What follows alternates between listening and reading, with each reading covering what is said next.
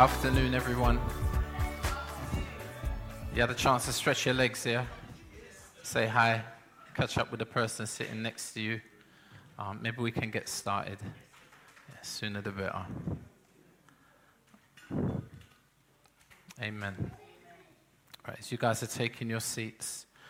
Um, so, good afternoon, everyone. Technically, um, we're coming to the into the last month of summer um, which, is, which is August. And because many people are away on holiday, what we tend to do is we take a break from our regular teaching schedule. Um, I wonder if there's any bottom on this mic. It sounds very mid rangey. Um, um, we take a break from our regular teaching series, um, which we're going through the book of Luke currently. And for the next five weeks, up until September, we're going to just be doing topical messages. Recently, I've been greatly inspired regarding the topic of prayer. And it's one of those topics that is a constantly repeated theme in the Bible, right? And should be hopefully a constant practice in our lives, but often it's not a, a regular, constant practice in, in my life, at least in the way that I'd like it to be.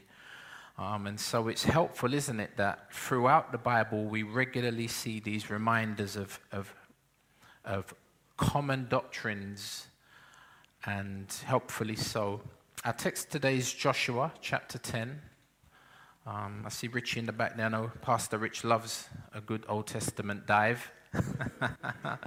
so, Joshua, we're going to be in chapter 10, and I'm going to be reading verse 1 to 15. That's going to be our text, and predominantly from the NIV.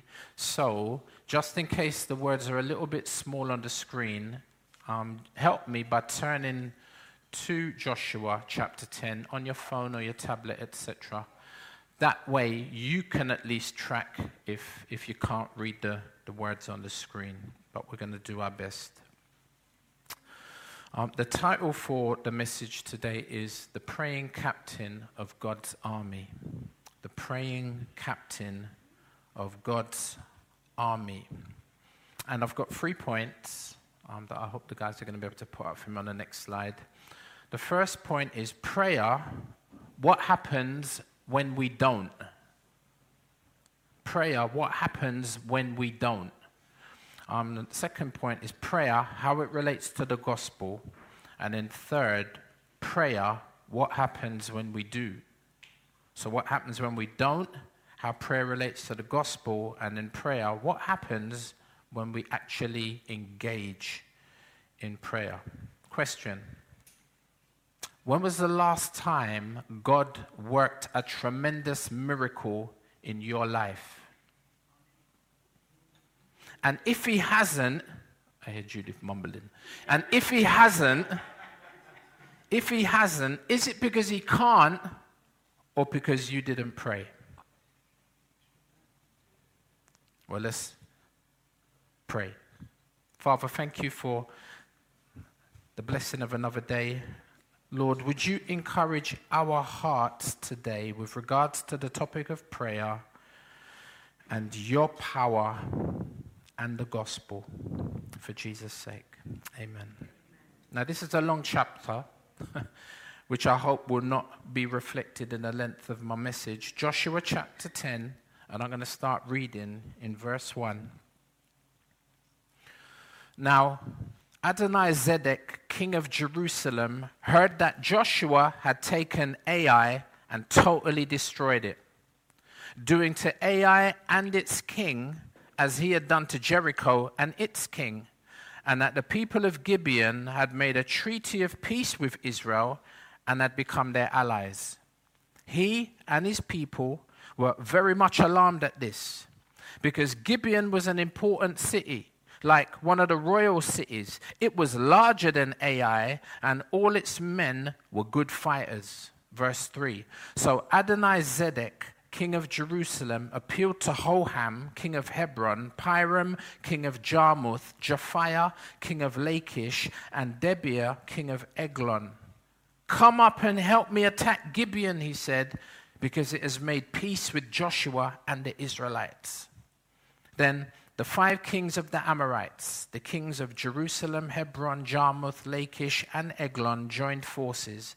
They moved up with all their troops and took up possessions against Gibeon and attacked it. Go to the next slide for me. Verse 6 The Gibeonites then sent word to Joshua in the camp of Gilgal Do not abandon your servants.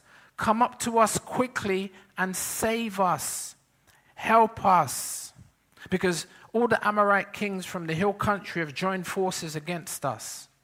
So Joshua marched up from Gilgal with his entire army, including all the best fighting men. The Lord said to Joshua, Do not be afraid of them. I have given them into your hand. Not one of them will be able to withstand you. Verse 9 After an all night march from Gilgal, Joshua took them by surprise. The Lord threw them into confusion before Israel so Joshua and the Israelites defeated them completely at Gibeon. Israel pursued them along the road going to Beth Horon and cut them down all the way to Azekah and Makkedah. As they fled before Israel on the road down from Beth Horon to Azekah, the Lord hurled large hailstones down on them, and more of them died from the hail than were killed by the swords of the Israelites. Next slide, please. Verse 12. On the day the Lord gave the Amorites over to Israel, Joshua said to the Lord in the presence of Israel, Sun, stand still over Gibeon, and you, moon, over the valley of Aijalon. So the sun stood still and the moon stopped till the nation avenged itself on its enemies. As it is written in the book of Jasher, the sun stopped in the middle of the sky and delayed going down about a full day. There was never been there has never been a day like it before or since, a day when the Lord listened to a human being. Surely the Lord was fighting for Israel. Then Joshua returned with all Israel to the camp at Gilgal. Amen.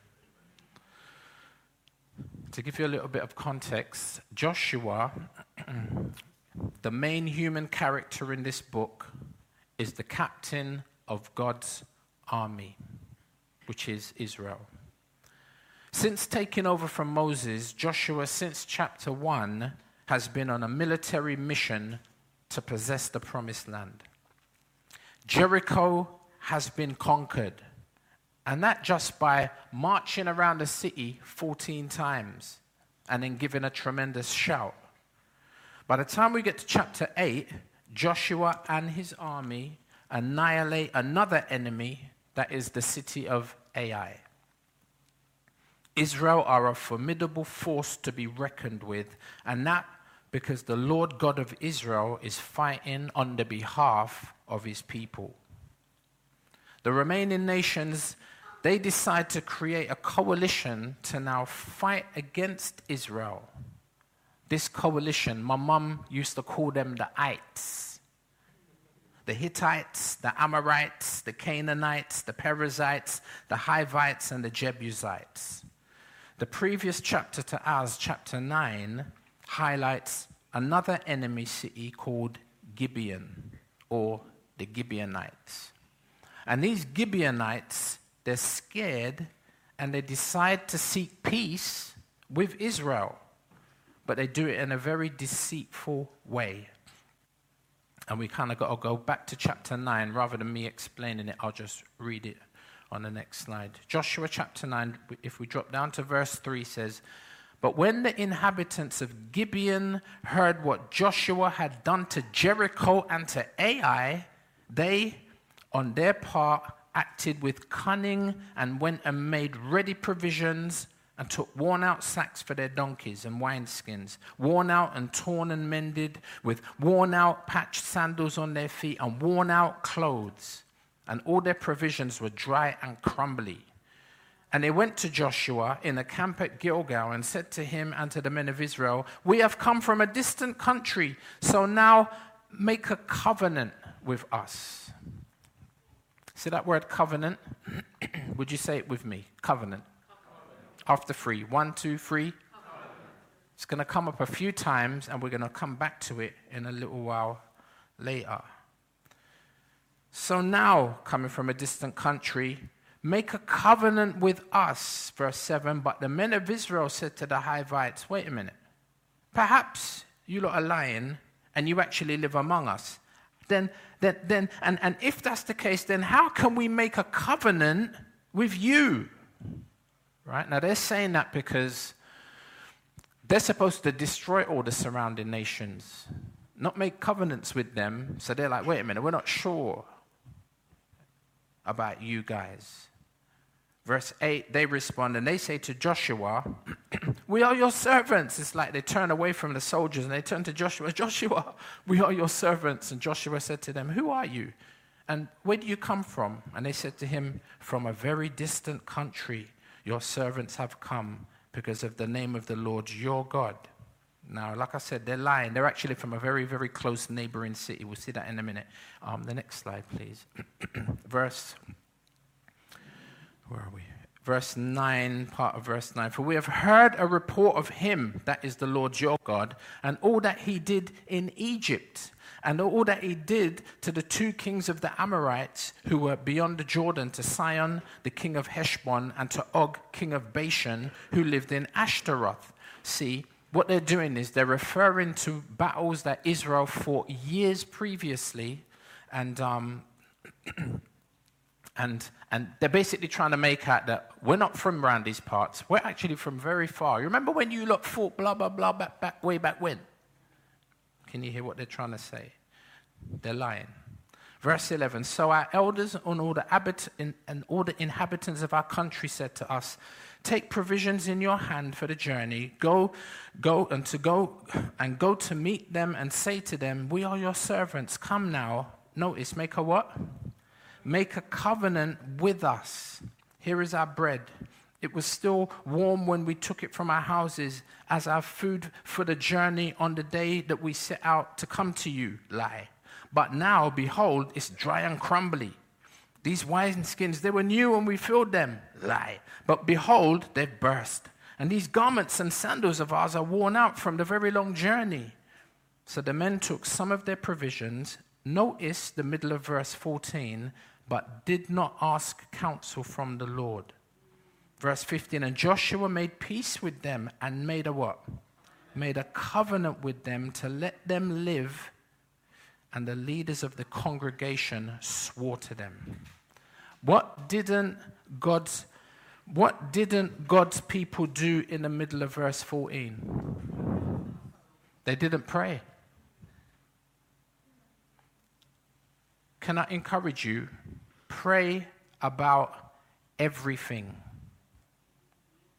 They didn't ask counsel of the Lord, and as a result, they make an unwise oath which forces Israel to now have to protect the Gibeonites, thus disobeying God's command to eliminate them. Remember, they're ites. They should be eliminating them from the land. Now, remember, could you see that the soldiers, they had an inkling, they had, a, they had a check in their spirit, but they didn't check with the spirit. Pray about everything. How many of you know Joshua, as great as he was, here uh, depended on his human wisdom. And as a result, he was deceived. Let's not think that the same thing can't happen to us. Don't think that this can't happen to you. A lack of prayer could easily lead to bad decision making. A lack of prayer could easily lead to even disastrous decision making. Pray about what? Come on now. Because none of us are greater than Joshua, and he was deceived even if it's just a simple prayer. Furthermore, here is good reason to commit your day to the Lord first thing in the morning, as soon as you open your eyes. So you do that, you're in a much safer place. There's no guarantees, but at least you're starting off in a much safer, a safer place than if you didn't pray. And I can hear someone, I can hear someone repenting right now. Lord, forgive me, you know, for not praying this morning. It's good. Because now, even in your seat, you can say, Lord, I, I commit my day to you. I'm just going to I'm gonna back this mic off just a little bit because it, it seems very scratchy. Is it hard on your ears? No. no. Oh. Can I move it down just a little bit? Yeah. Maybe it's where I'm standing in the room. Lord, I commit my day to you, Lord. You know, the Bible says, trust in the Lord. How? With all your heart and lean not on, but in some of your ways. In all of your ways, acknowledge him, and he will direct your paths. Proverbs chapter 3, verse 5 and 6, right? Pray about everything. It might be a job interview, it might be a house move, it might be a potential partner. You'd be like, boy, talk about prayer. You better intercede on that one. Not just pray, you better fast and pray when it comes to picking a partner. Hey. See, these are really big things, but pray also about the little, quote unquote, little things too. A presentation that you're going to do at work, a children's school trip, or a car journey to visit family. But there are other things to also pray about, and I'll come back to those in a moment. It's one of the things that we do on a Tuesday night. Pray about everything. Adam, how many of you know Eve wouldn't have got herself in trouble? Adam wouldn't have got himself in trouble. Cain wouldn't have got himself in trouble. Abraham wouldn't have got himself in trouble, etc., etc., etc. So the Israelites did not consult with God before agreeing to a treaty and fell for the Gibeonites' trick. In this first instance, in regards to prayer, the captain of God's army doesn't set a very good example. This brings us now to chapter 10, where the focus switches. Here, Joshua is confronted with a coalition of kings, unlike Gibeon that we just read about in chapter 9. This coalition of kings, they don't want to agree terms, but they're hell bent on destroying Joshua and Israel. The king, Adonai Zedek, I'm going to call him AZ, is leading the charge. And in verse 1 of chapter 10, we read now Adonai Zedek, king of Jerusalem. Now, that should sound strange to you as a Bible reader, because every time you think about Jerusalem, you think Jerusalem is the city of our God. It's the city of, of, the, of, of the king. It's, it's, it's David's city. Zion, right? Not yet. Not yet, because there's the, remember the children of Israel have been traveling with a tabernacle. Currently, they're not in Jerusalem, and there's far from a temple at this point. And Az is the king in Jerusalem. And it says that he heard that Joshua had taken Ai and totally destroyed it doing to Ai and its king as he had done to Jericho and its king. And how many of you know word has got around? And the people, and on top of that, and the people of Gibeon, who, are supposed to be their associates, their friends, he says that the people of Gibeon had made a, tr- a treaty of peace with Israel and had become their allies. Now, this is now a massive problem because the Gibeonites switching sides weakens the enemy coalition. Can you see that? In verse 2, it says, He and his people were very much alarmed at this because Gibeon was an important city. It's not just an allied city, it's an important allied city. Well, used to be. Like, like one of the royal cities, and it was larger than Ai. And Joshua marked Ai. And, and Gibeon's larger. And notice, all its men were good fighters. So King Az can't afford to lose the Gibeonites. But how many of you know it's too late? Verse 3. if, King Az is not a happy bunny. So what does he do? Verse 3 Adonai Zedek, king of Jerusalem, Ron, Jarmuth, Lachish, and Eglon. If you could just put that map up for me, please.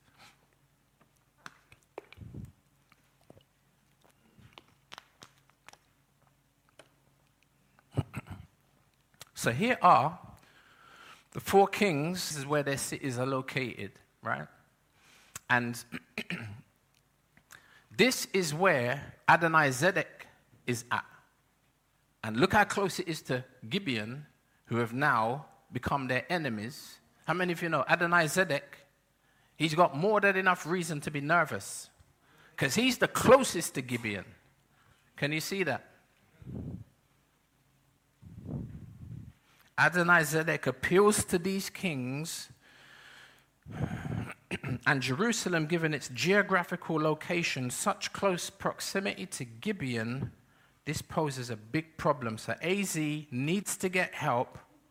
This was a call for immediate action.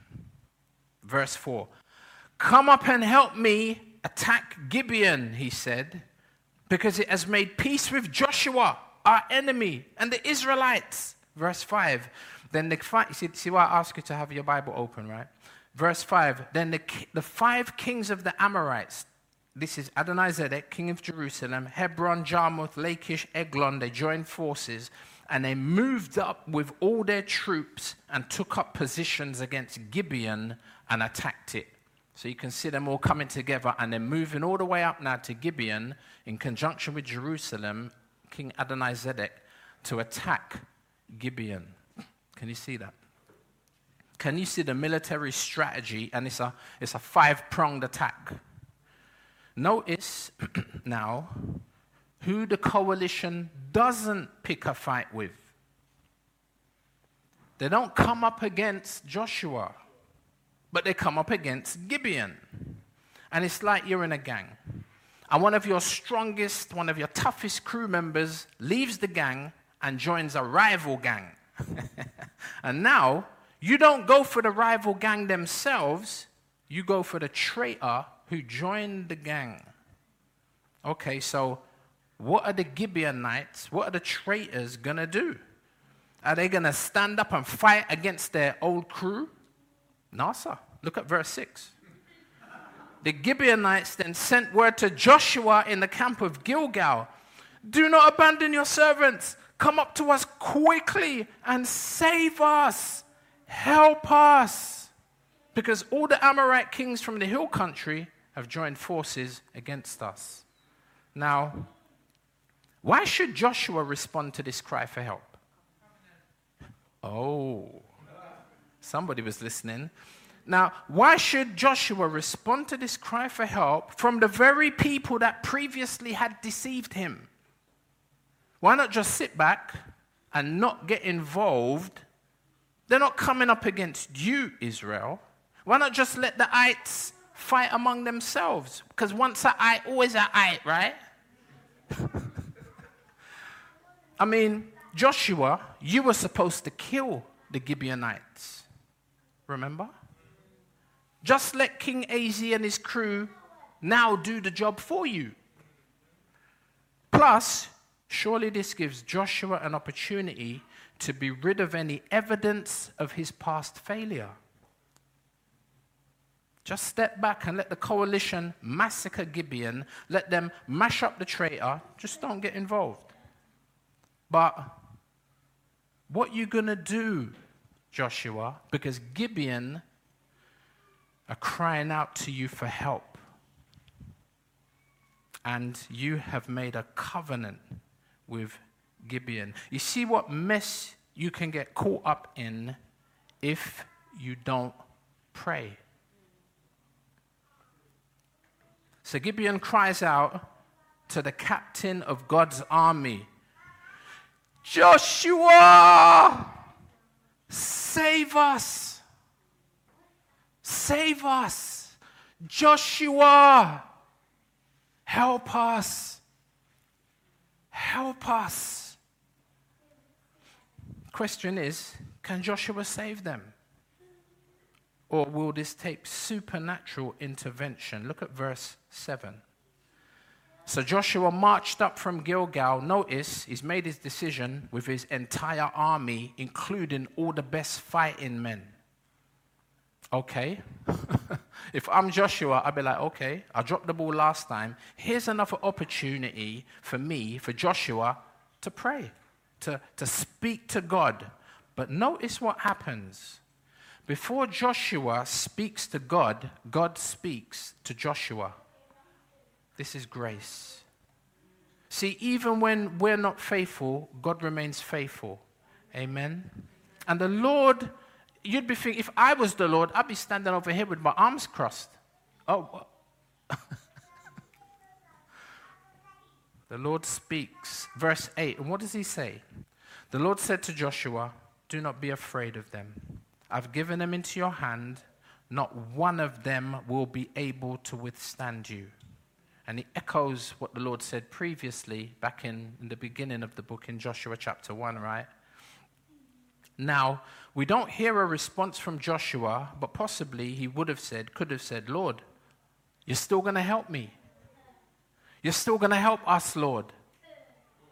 You see, maybe one of the reasons Joshua didn't pray this time is that he didn't expect God's help. He might have been thinking, boy, you know what? I never prayed the last time. I should have prayed and I didn't. Got myself in a hot water. Now I've got another problem. I can't even go to God. Because if I go to God, He's going to say, Oh, what, you want to come to me now, do you? Can you, can, can you hear the conflict possibly going on in Joshua's heart? And we hear it because it goes on in it goes on in our hearts, doesn't it? Why should God help me? Look, look, at, look at the way I've behaved this week, this month, this year. And the opposite is true, where we feel like, yo, I've been, I've been on it. You know what I mean? I've been reading my Bible every day. I've been witnessing, you know I'm saying, on the bus. I've been fasting and praying. Like expecting, okay, well, of God, of course, God must now listen to. Can you see how even that, like both of them are, are extremes that are unhelpful. But the Lord in His grace the Lord in His grace. Even though you made, you know, even when even when Joshua has failed and he's flopped and he's made a big mistake in the past, and the Lord's like, even though you've flopped, I still love you. I'm still committed to you. You're still my people. And Joshua's like, what? Joshua's like, boom, all right, well, let's go, innit? Verse 9 after an all night march from Gilgal. Now, don't miss that. After an all night march, Joshua took them by surprise. Apparently, it's a 25 mile walk from Gilgal to Gibeon. It was an exhausting journey with a 400 foot climb over steep and difficult terrain. You know, sometimes, like, we just read one verse and it's easy just to read over it. this was an exhausting journey, and that during the night. I mean, it's one thing trekking in it through the daytime, and you got your stick and you got your you got your boots that you went down to Decathlon and you bought, and you're, you're marching and you. But this, you've been up all day, and now you're marching all night during the night over rocky and difficult terrain under the cover of darkness. And normally, after a long day, what do you want to do at night? No chance. Imagine after being awake the previous day and hiking all night, having to now engage in hand to hand combat, sword to sword combat, where your life is at risk and you're tired and mash up. But look who comes to the rescue. Look who comes to save. Look who comes to help. I'm tempted to say it's a bird, it's a plane. No. I mean, it literally is Superman, because some would argue that this is a Christophany or an Old Testament example of Jesus basically turning up in a sense.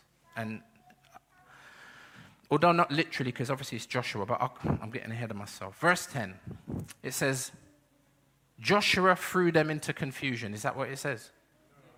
If you're tracking with me. Verse 10 says, The Lord threw them into confusion. This is the army before Israel. So Joshua and the Israelites defeated them completely at Gibeon. Can you see that God's people got some help? How many of you know God's people need help? Back then and today, God's people, we still need his help.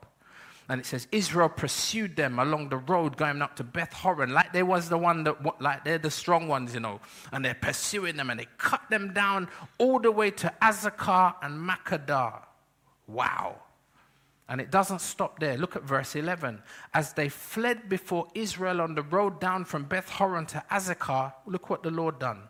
He hurled large hailstones down on them. Oh my gosh. Go to that next slide for me, please hailstones. In a recent news report, Tripoli, which is the capital of Libya, was hit by an unprecedented severe supercell storm on Tuesday, October the 27th, 2020. The storm produced exceptionally large, giant hail, possibly more than 8 inches or 20 centimeters in diameter. The first reports indicated that these hailstones could be some of the largest ever recorded.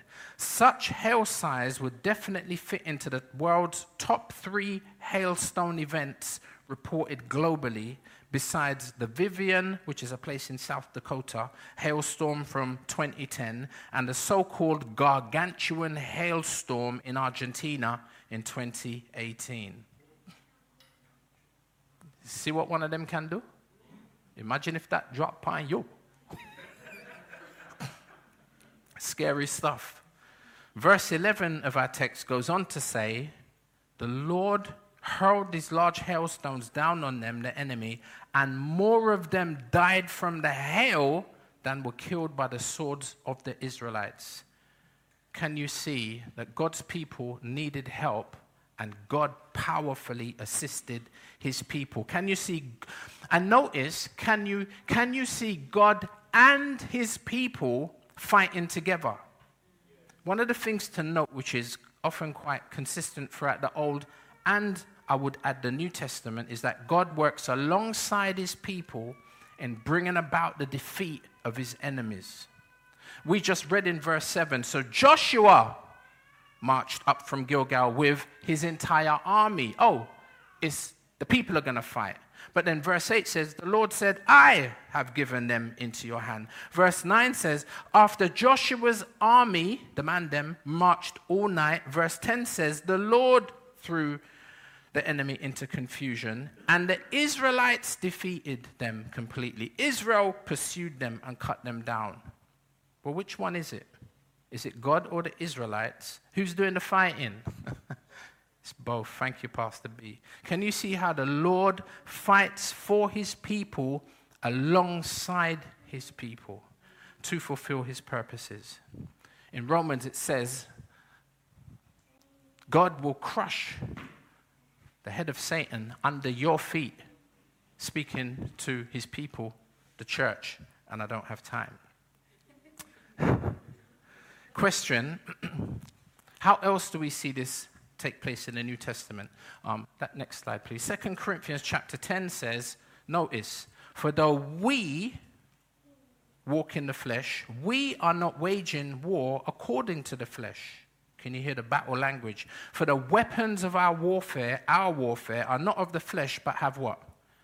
Divine power to destroy, to destroy strongholds. Can you see God's people working alongside God to defeat his enemies?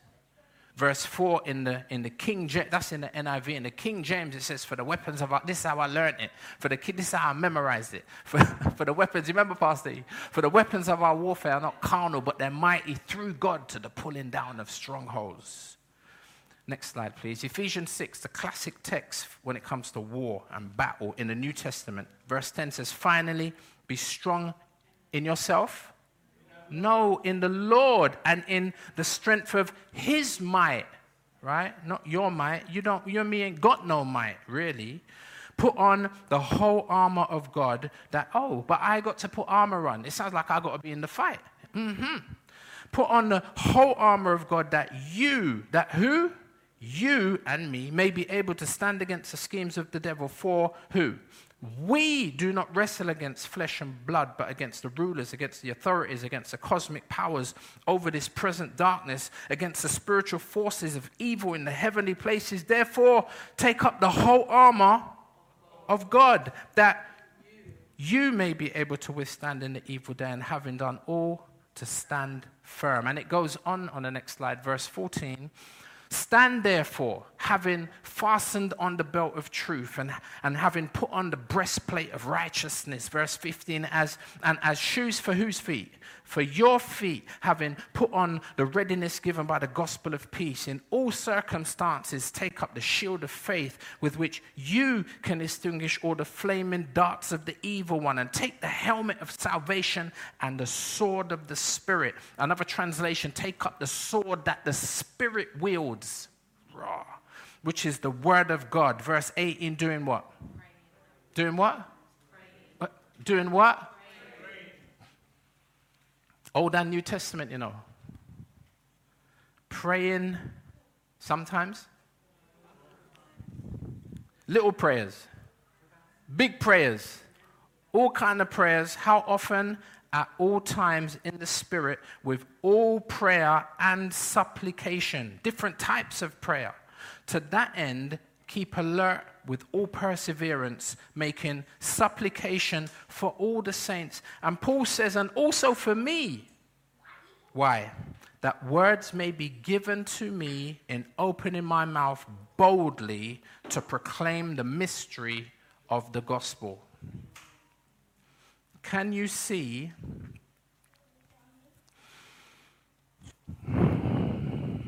Can you see the mysterious nature of prayer as it relates to warfare in the New Testament. See, we are God's metaphorical army, and we fight.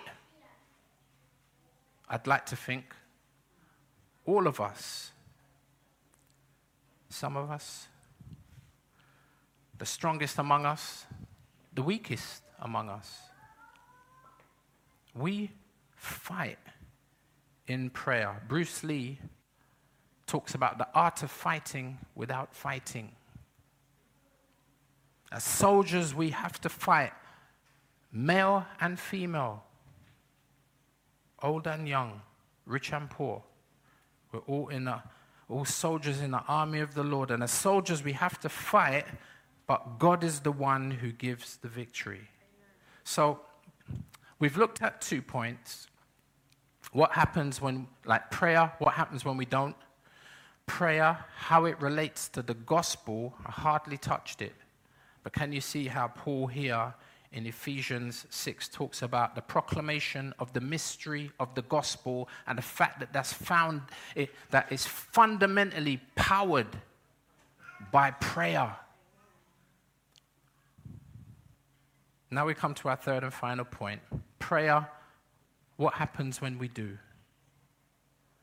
Let's go back now to the Old Testament to see this pattern continue and even excel to infinite heights. Verse 12, Joshua chapter 10. On the day the Lord gave the Amorites over to Israel, Joshua said to the Lord in the presence of Israel, like my man's gassed at this point. Now, we see Joshua, the captain of God's army, about to pray and it's worries in the dance.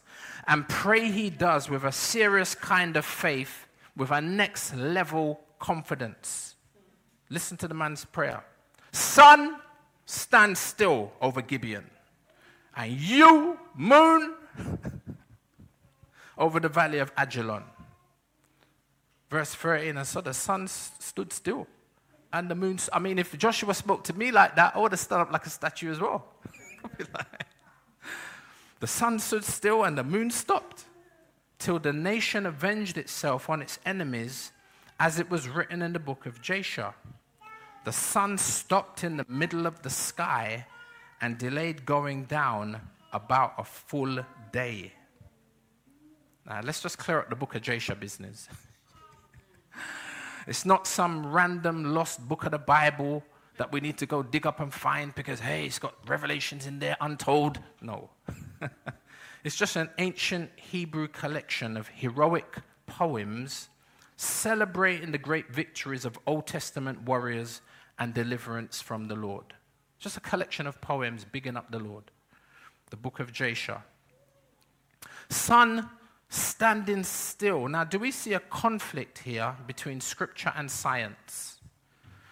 There have been lots of attempts to explain this away. Some have said, oh, it's just poetic imagery, it's not literal. Or, or maybe it was an eclipse, or, you know, maybe it's, you know, in the Arctic Circle, the sun doesn't go down for a number of months.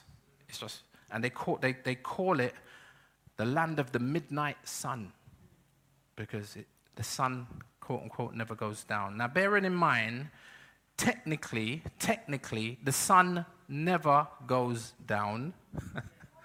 I mean, if you know, the earth actually rotates on its axis around the sun, right?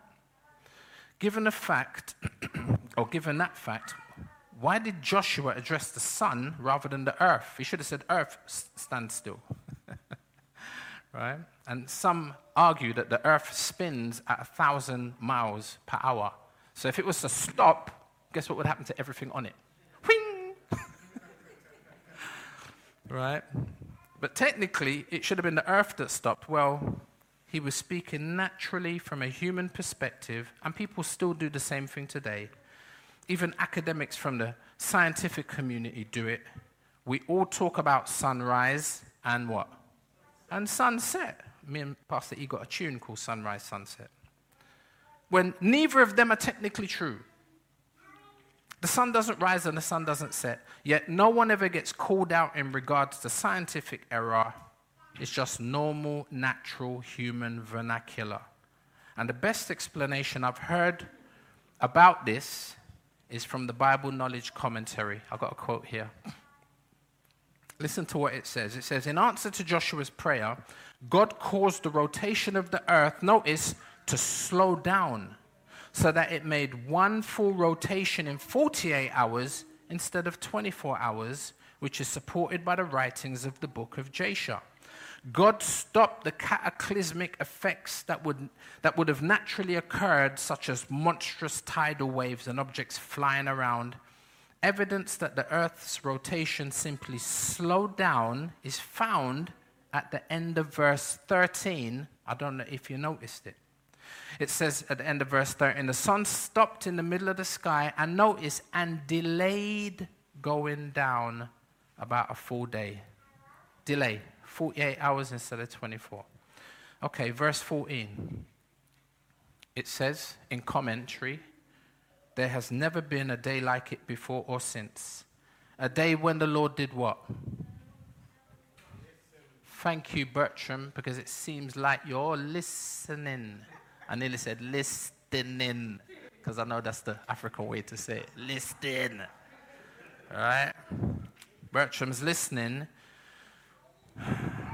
there has never been a day like it before or since, a day when the Lord listened to a human being. Pray about everything. Why? Because the Lord is listening. Because the Lord is listening. How many of you know the Lord listens to human beings? Verse 14 ends by saying, Surely the Lord was fighting for Israel. How many of you know that the Lord continues to fight for Israel? The Lord continues to fight for his people. To conclude, in the New Testament, we have a reference of another Joshua. Another Joshua who fights for his people. Would you go to that next slide for me? In Hebrews chapter 2, verse 10, it says, For it was fitting for him, speaking of Jesus, for whom are all things and by whom are all things, in bringing many sons to glory, to make the captain of their salvation perfect. How? Through sufferings. Can you see this is speaking about Jesus, the captain of our salvation? This is speaking about the New Testament Joshua, Jesus. You know that Jesus is the English translation of the Greek word Jesus, right? Jesus Christus. Jesus, which is Yehoshua or Joshua in Hebrew. Jesus, if you like, is the ultimate Jesus or Joshua, Yeshua, Yehoshua. The ultimate leader of God's people, the captain of God's army, and the captain of our salvation. You know, the name Jesus actually means God is salvation. And the salvation that Jesus brings, he does so in conjunction with the new covenant. Remember earlier the covenant that Joshua made with his enemies, the Gibeonites? Joshua makes there a new treaty, a new agreement, a new covenant with them. And it's unbreakable. How many of you know Jesus does the same? He makes a new covenant with us, his enemies, those from a foreign land who were separated from the covenants of Israel. And they come mash up. You remember they come? They said their trousers are mash up, uh, our food is mash up, uh, our wineskin bags are bust, they mash, everything's mash up. How many of you know that's how we come to the Lord? Mash up. From a foreign land. Um, would you go to the next slide for me? Romans, listen to Romans 5. Oh my gosh, the gospel, man, it's so good. Verse 6 For while we were still weak, I mash up, like the Gibeonites, at the right time, Christ died for the godly? No, he died for the ungodly. For one will scarcely die for a righteous. Per- I mean, who's going to lay their life down, even for someone that's good? I'm not, I'm, I'm not volunteering. But, but, but he's a good man. I don't care. you know what I mean? This is what this is saying. Though per- perhaps, maybe, maybe Harriet might lay her life down. You know what I mean? perhaps for a good person, one like her would dare even to die. But notice God shows, verse 8, his love for us in that while we were still sinners, Christ died for us. Since, therefore, we have now been justified by his blood, much more shall we be saved by him from the wrath of God. For if while we were what? I just got to stop here for a second. Verse 10 For if while we were what? I'm not making it up, you know. Just like the Gibeonites, we were facing the same plight as God's enemies who deserve to be executed.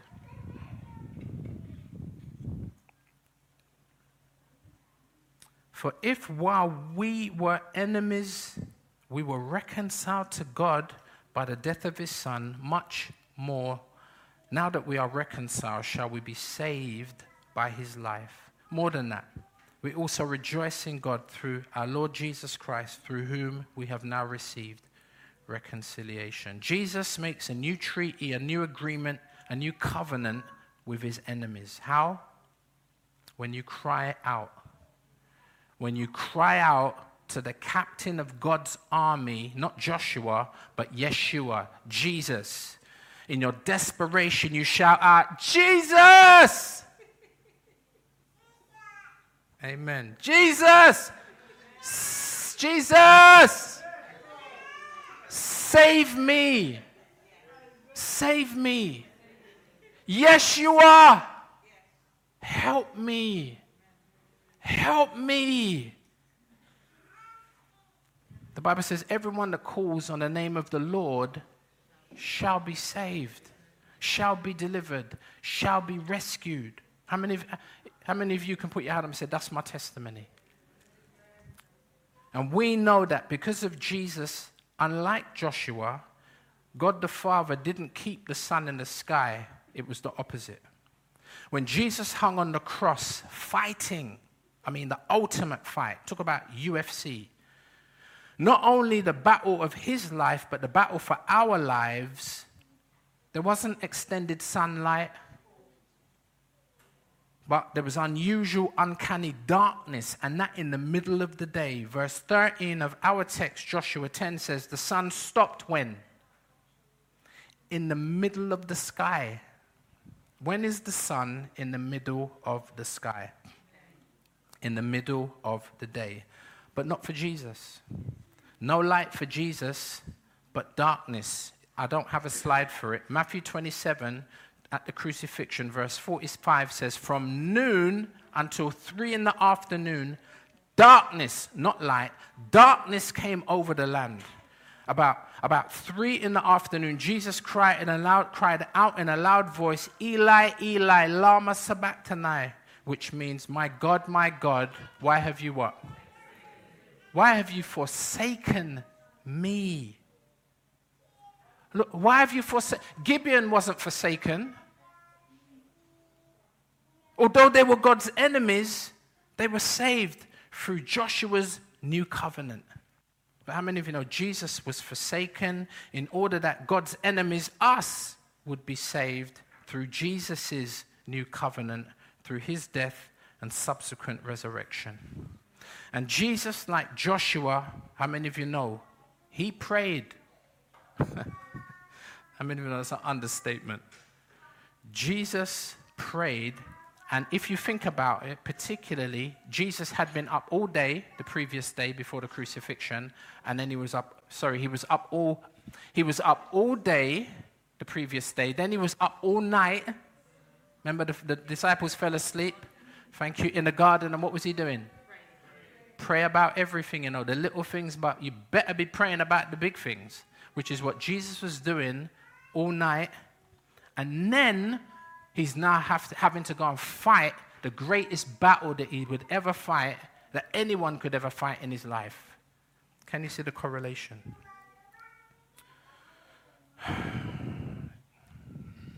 And he prayed. Jesus prayed about everything. And why not? Because Jesus, the ultimate praying captain of God's army. I'm going to stop. Um, I'm going to pray, and as I pray, I'll invite the the band to come, to come up, the girls to come and sing. And bear in mind that when we sing, we're praying. Just bear that in mind. Father, like the men of Gibeon, we were outsiders from a different country, not of the nation of Israel, but you brought us in. And we too, Father, like them, have been brought in, we've been saved. You've helped us. You've saved us by the precious blood of Jesus, the true captain of God's army, the captain of our salvation. Thank you, Lord, for the new covenant without which we would be lost. We would only be looking forward to your wrath, and rightly so. But because of the new covenant, Jesus took the penalty of our sins. Jesus took the wrath of God for us. And for that we say thank you. Help us, Lord, now as traitors who have now joined your team. Help us to fight. Lord, help us to pray. May this message today encourage our hearts to talk, to speak to you, Lord, because when we speak to you, you listen. And you don't just listen, you roll up your sleeves and you act on our behalf. And we praise you for that in Jesus' name. Amen.